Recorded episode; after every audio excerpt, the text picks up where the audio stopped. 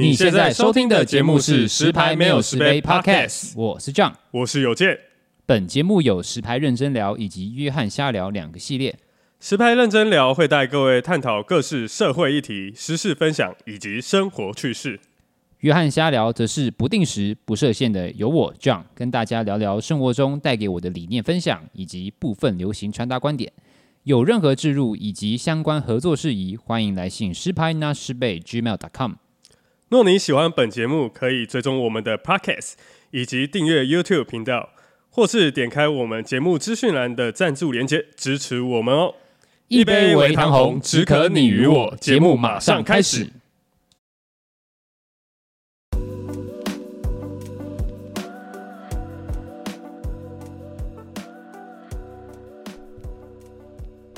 My check one two one two，OK，大家好。欢迎收听十排没有十杯 Podcast，我是 John。那这一集就是约翰瞎聊系列了，好不好？那今天我想跟大家聊的呢，哎，首先呢，我突然想到，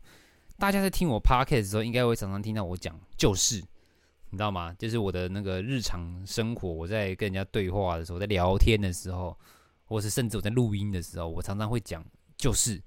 对，应该我应该是一个人录的时候，你常常会讲啦，会比较常讲，因为你一个人录嘛，没有人跟你讲话，所以你基本上你要讲的下一句话或下一段话，基本上都是在你的脑袋里面，你没有人给你什么指示，所以我讲旧事的时候，基本上就是，哎，我好像突然忘记要讲什么了，或是我发现我突然那个脑袋断线了，我就会一直讲就是就是就是，然后去填补那个谈话之间的空白，对。反正大家应该，因为我比较熟悉的朋友听了之后，发现这件事情，就跟我说：“哎、，John，我发现你好像很很很常讲旧事。”哎，我想后来我会去听我一些就是我自己录的，是约翰瞎聊这个戏，我会发现，哎、好像真的很常讲旧事，旧事。对。然后因为我自己本身在讲话的时候，我很常会想要把一件事情讲完，所以我会讲的非常快，就是你看，就是我会讲很快，然后让。呃，怎么讲？就是我我也想要把事情很快速的完整表达完，所以我会讲的很快，然后再加上呃，可能我的脑袋反应不及，所以讲的很快，然后再加上反应不及，从中就会出现一些什么就是就是的这个语助词啊，所以呢，大家在听的时候就是嗯、斟酌不是斟酌，就是请见谅，好不好？这就是我口语会出现的一些毛病。OK，好。那今天呢，我有两件事情要跟大家讲。第一件事情就是上礼拜，哎，大家有追踪我 IG 就知道，哎，我有去买那个《萨达传说：王国之泪》，就是《萨达》系列第二集续作的那个呃典藏版，对不对？OK，那其实呃第一集它其实二零一七年就出了，然后它是随着 Switch 主机推出的时候，算是蛮主打的一个游戏，然后它一出了之后，算是造成游戏界的轰动吧。就是你可以想象。呃呃，像《鬼灭之刃》这样子，突然轰动全世界，然后老少咸宜，全家大小都在讲。然后你随便讲一个，那是《鬼灭之刃》，《鬼灭之刃》红的时候，小孩甚至爸爸妈妈到年长者，就算没看过《鬼灭之刃》的，都知道《鬼灭之刃》什么东西。那萨达，呃，当然没有接近到这种地步，但是在游戏界里面，它基本上也是呃很有名的一个经典的 IP。那萨达哈厉害的地方在于，就是大家就是最常讲，就是这个游戏的自由度以及呃开放世界的呃它的那个就怎么讲？嗯，就是因为你知道开放世界游戏有很多类型嘛，那当然现在这个游戏游戏时期当道，各种开放世界的游戏都在推出，然后所以你要在这个。开放世界这个领域里面杀出一条血路也是蛮困难的一件事情的，对，像比如说你说开放世界游戏蛮有蛮知名的，你比如说像是呃地平线呐、战神呐，或者是呃诶像是那个最大家可能比较讲比较常知道的就是侠盗猎车手嘛，就是你可以杀人放火啊。呃，打警察，然后跟黑蛋勾黑道勾结呀，这个游戏大家应该会比较熟知。这个，那其实《萨达传说》的自由度跟呃《侠盗猎车手》自由度又有一种不一样的感觉。他们两个都是堪称自由度非常高的一个人的一个游戏，但是它给予自由的方式不太一样。呃，《侠盗猎手》给予自由的方式比较比较像是你可以稍微跳脱呃社会框架的限制，你可以稍微就是。呃，挑战一下法律啊，游走在道德边缘呐。你可以去跟人家，你可以去跟黑道勾结、啊。你可以去，你可以去，就是乱杀人、乱放火啊。然后，呃，警察追着你跑啊。你可以享受那种，就是当一个反社会人格，一当一个坏人的一个，就是短暂的一个欢愉，你知道吗？一个刺激感。但是萨达这个游戏就比较不一样，它是比较传，它的故事设定也是比较传统的那种。王道王道故事，你知道吗？就是呃呃，男主角解解救公主啊，然后拯救世界，打败打败那个反派。就是其实他基本上他就是一个非常王道、非常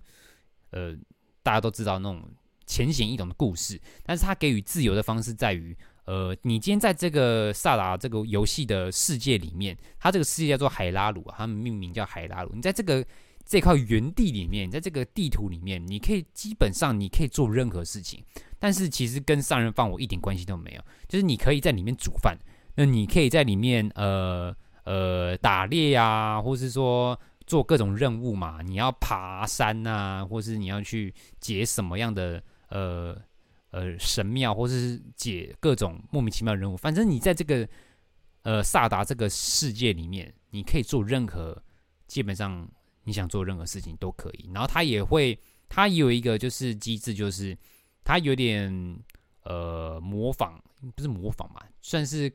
把现实社会会出现的一些自然反应、自然机制都会套用在这个游戏，就是它有一个引擎，它有一个游戏引擎在里面。就比如说你今天呃呃跳到水里面，那你当然会有，就是呃你不能游太久嘛，你你的精力值没了，你就会溺水。或者说，比如说今天如果最贴切的就是。呃，我们常常在游戏里面，我们会乱攀爬嘛。你可以爬一些什么，呃，攀爬一些石头啊，或是你想要去爬山，什么都可以嘛。但是在萨达这游戏里面，呃，假设今天下雨好了，这个世界它下雨，那你今天在爬的时候，你不可能，它就会设定成你不可能很正常、很顺利的往上爬，你可能爬两三步，你就会滑下来。为什么？因为下雨，所以地面湿湿的。它就是有一种，就是比较。贴近现实生活的一个设定在里面，然后比如说像是呃大太阳，它就是会有一个那个时间，就是比如说哦早上、晚上、下午，然后会有雨天，然后会有打雷什么的。像比如说另外一个自然机制，像是打雷好了，我们刚刚说下雨你就没办法去爬那些高山嘛，因为你滑下来。那另外一个就是哦打雷，打雷就是比如说你今天穿的装备是有关于。呃，铁的啊，就是比如你有盾牌啊、剑啊这些东西，那这时候如果你带在身上，打雷就会打在你身上。所以今天如果这个世界它刚好你在玩的时候，它是目前是下雷雨的，那这时候你就要把你的装备全部换成，比如说木质的啊，或是其他材质的，你就不能穿铁质的装备，比如说什么盔甲啊、盾牌、头盔你都不能戴，你就只能戴比如说什么头套或是一些呃棉质上衣之类的，就是它会把一些比较呃符合。呃，真实社会发生的事情套用在游戏的机制里面，让你觉得你好像真的生活在这个世界里面。所以，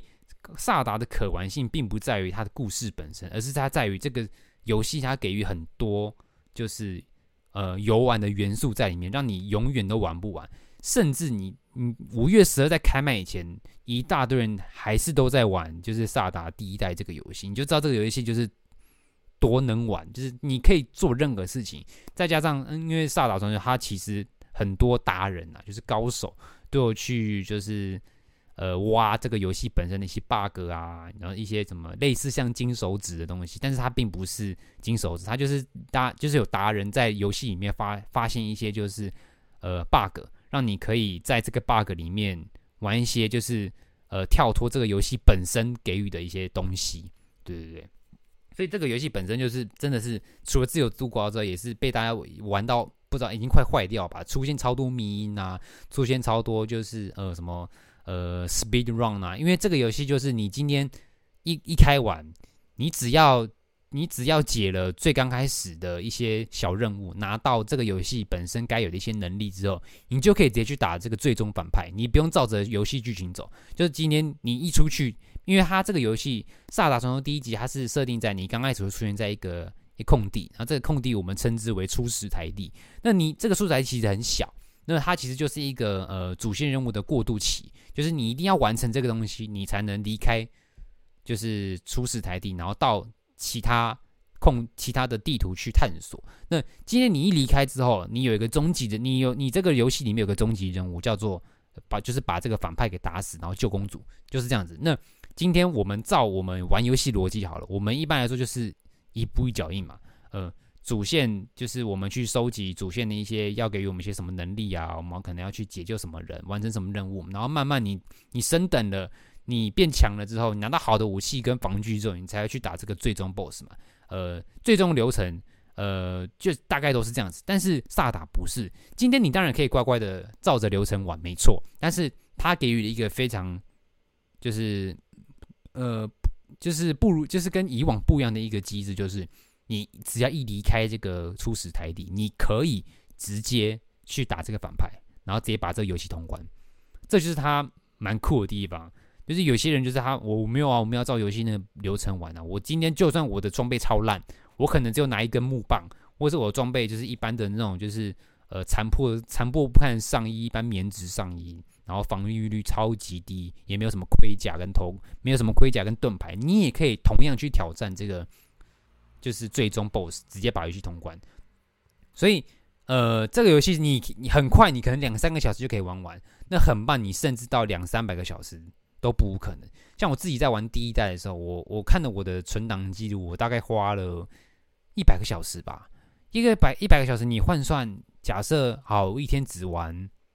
不要说只玩，我一天玩个四个小时好了。假设啦，我今天玩四个小时，哎，那我也花了二十五天的，而且这二十天也并不是说我每天都玩，有的可能可能我呃两三天玩一次，那这个二十五天平均分担，可能我也花了我两个月三个月的时间哦。所以其实它可玩性非常高，元素非常多，甚至于没应该说。呃，讲一句很实在话的，就是，就算你今天花两三百个小时玩这个游戏，也不会有人告诉你说，哦，我萨达游戏已经玩透了，所有东西我都知道，我都了解。诶，我觉得搞不好真的没有这个人，因为他的元素多到。就是让你觉得好像根本玩不完，你知道吗？因为其实是游戏本身，比如说你今天在玩 PlayStation，就是 PS 四、PS 五这方面的游戏的时候，或是比如说有电脑什么 Steam 啊这些，它都会有一个叫做成就。就比如说，它会设定一些在这个游戏里面，它会设定一些门槛，比如说你要收集什么，收集满你就可以拿到一个奖杯。你然后或是你杀了什么东西，你得到什么，你可以拿一个奖杯。然后你所有的那些奖杯要拿到之后，你就可以拿到一个白金奖杯，就是代表你呃。算是间接性的完成了这个游戏，就是有一点解成就的感觉。但是在萨达 Switch 这个游戏里面，Switch 这个机制与平台里面，萨达游戏并萨达并没有所谓的奖杯机制，所以其实说实话，你根本不知道，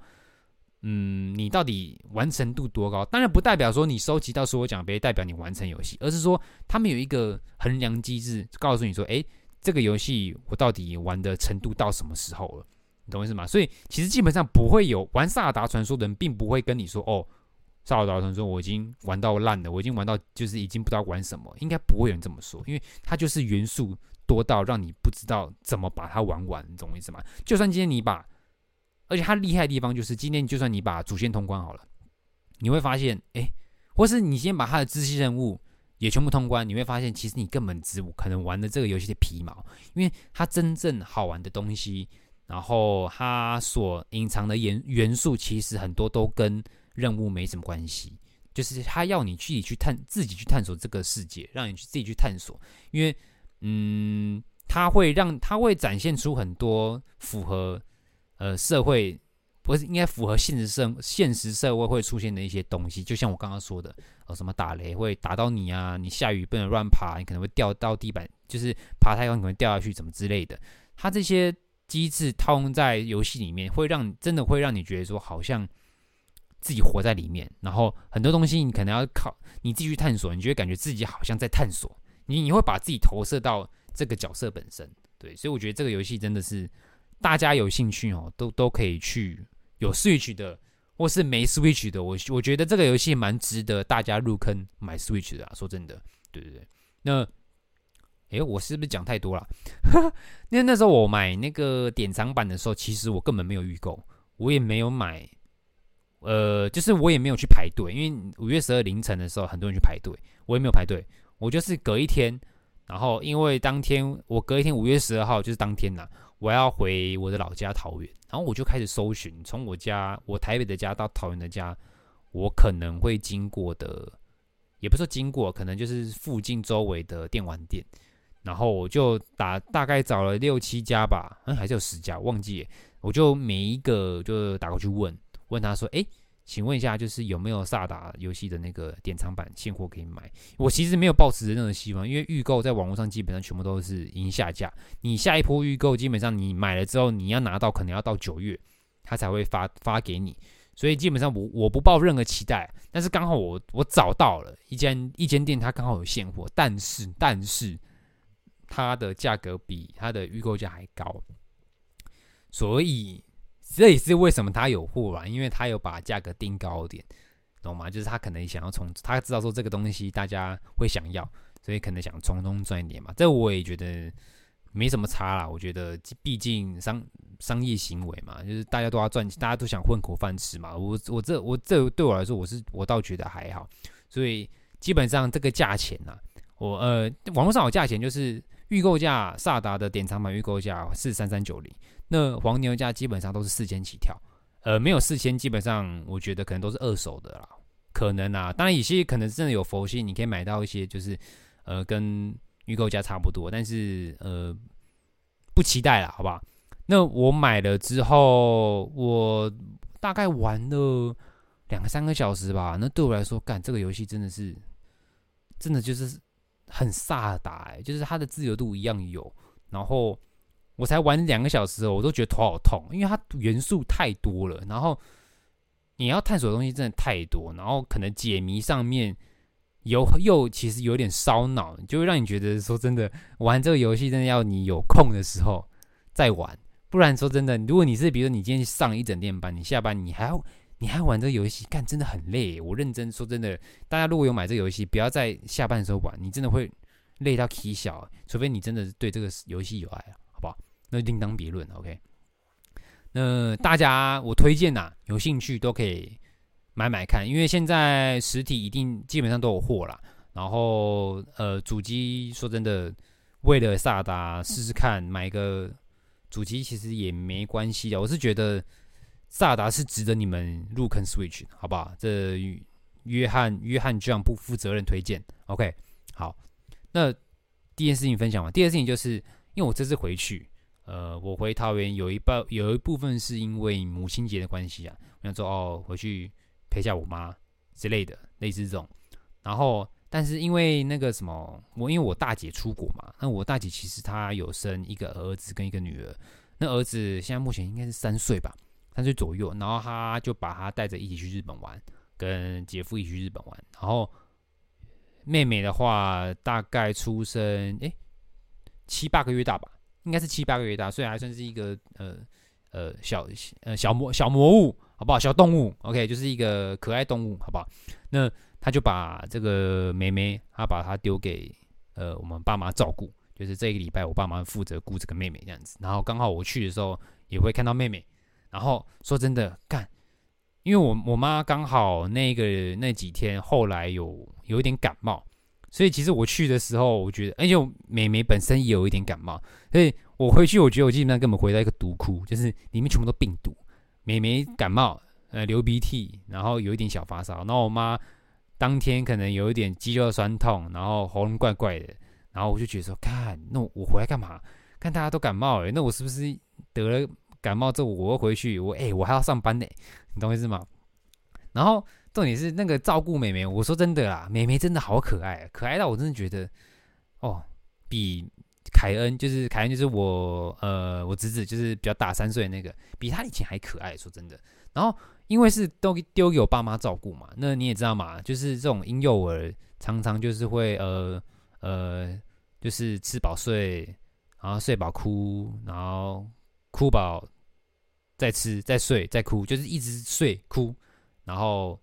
吃睡哭吃睡哭吃，然后一直重复这样子。然后因为可能你晚上的时候，像其实说真的啊，到爸妈那个年年纪吼，其实基本上你生活都会有一个公式在，就是比如说，呃，你会有一个 routine，你会有一个你你你生活的一个节奏在。比如说今天哦，我几点你几点起床，然后你可能会这个时间点你会去运动，然后结束之后你回来你可能会呃看看个书，然后下午可能睡个午觉，然后再晃晃干嘛的。你知道，其实你知道也不知道老人啊，就是你爸妈那一代。可能都会有一个每一天自己生活的节奏，自己生活的模式。但今天妹妹去了之后，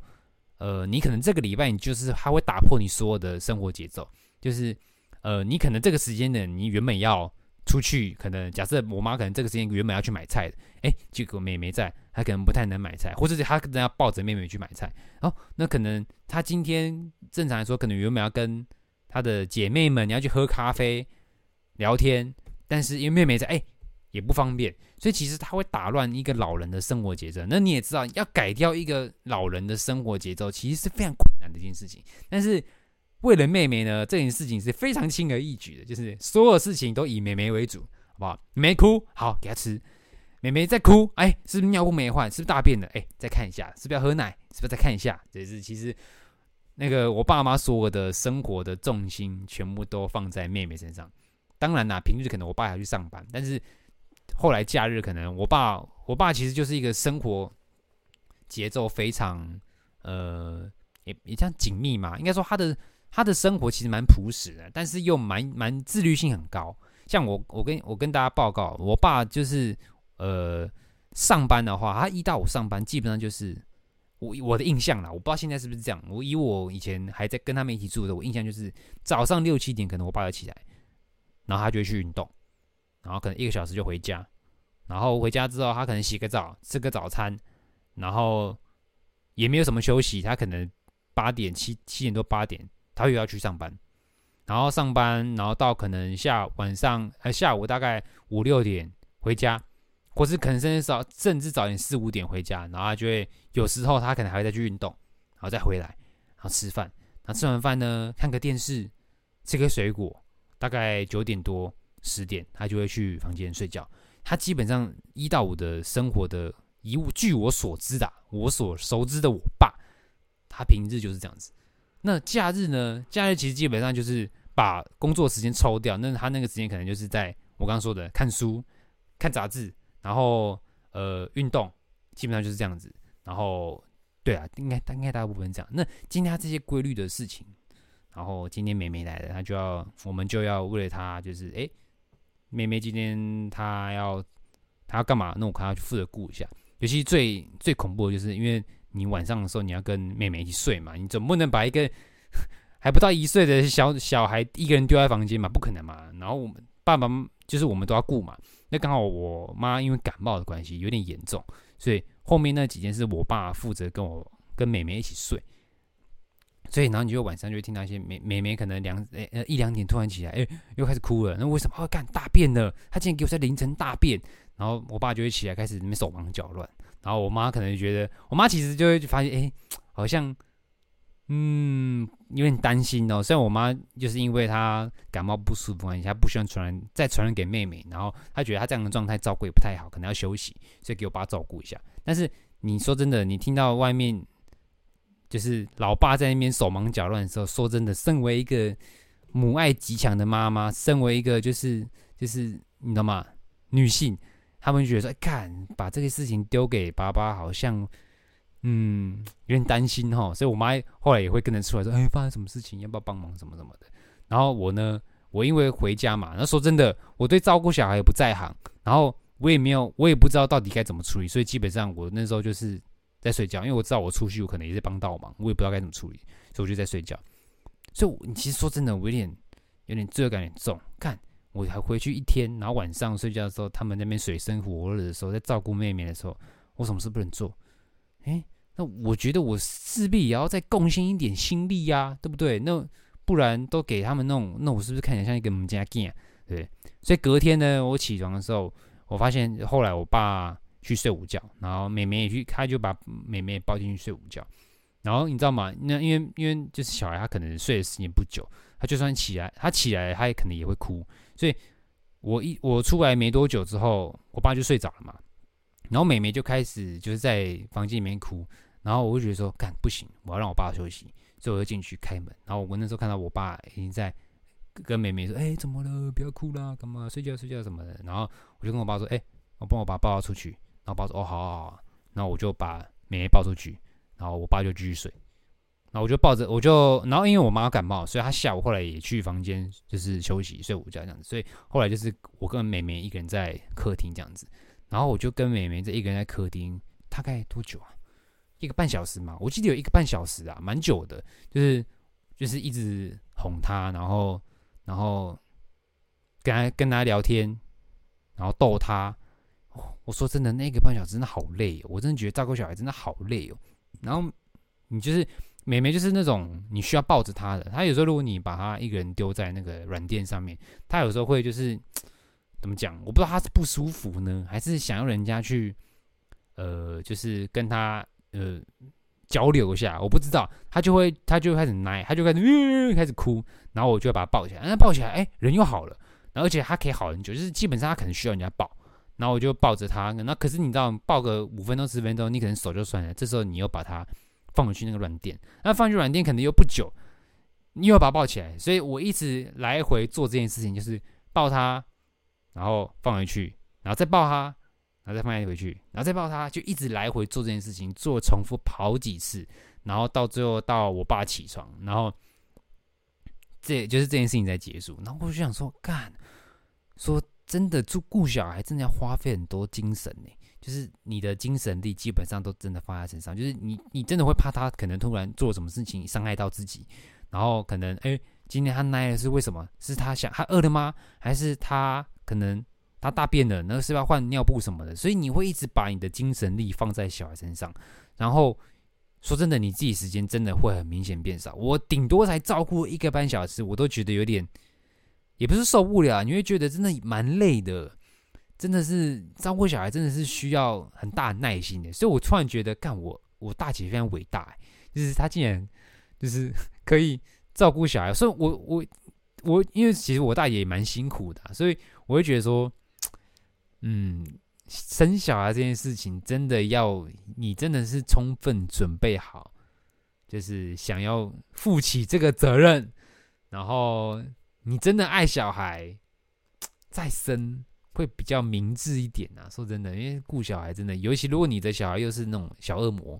就是就是那种会一直哭的啊，然后睡觉可能睡不到天亮那种，那我、说真的会真的还蛮痛苦的。他不止打打破了你，打乱了你原本生活的节奏，你很多娱乐时间，你很多就是自己的时间都会被抽出来，就是你要去照顾小孩。那我会觉得说，如果你没有准备好去做这件事情。准备好去牺牲的话，说真的，生小孩齁还离你很远呢，好不好？跟大家讲一下，就是没准备好就闷笑心啦，好不好？就是大家还是乖乖当个正常人呐，不要去生了小孩之后又不顾，造成社会乱象了，好不好？OK，那今天呢，预案下流主要就是讲这个啦，就是主要就是讲萨达开麦，然后回去的时候照顾妹妹这件事情。对，好。那今天这集就到这边结束了，我是 John，我们下一期再见，拜拜。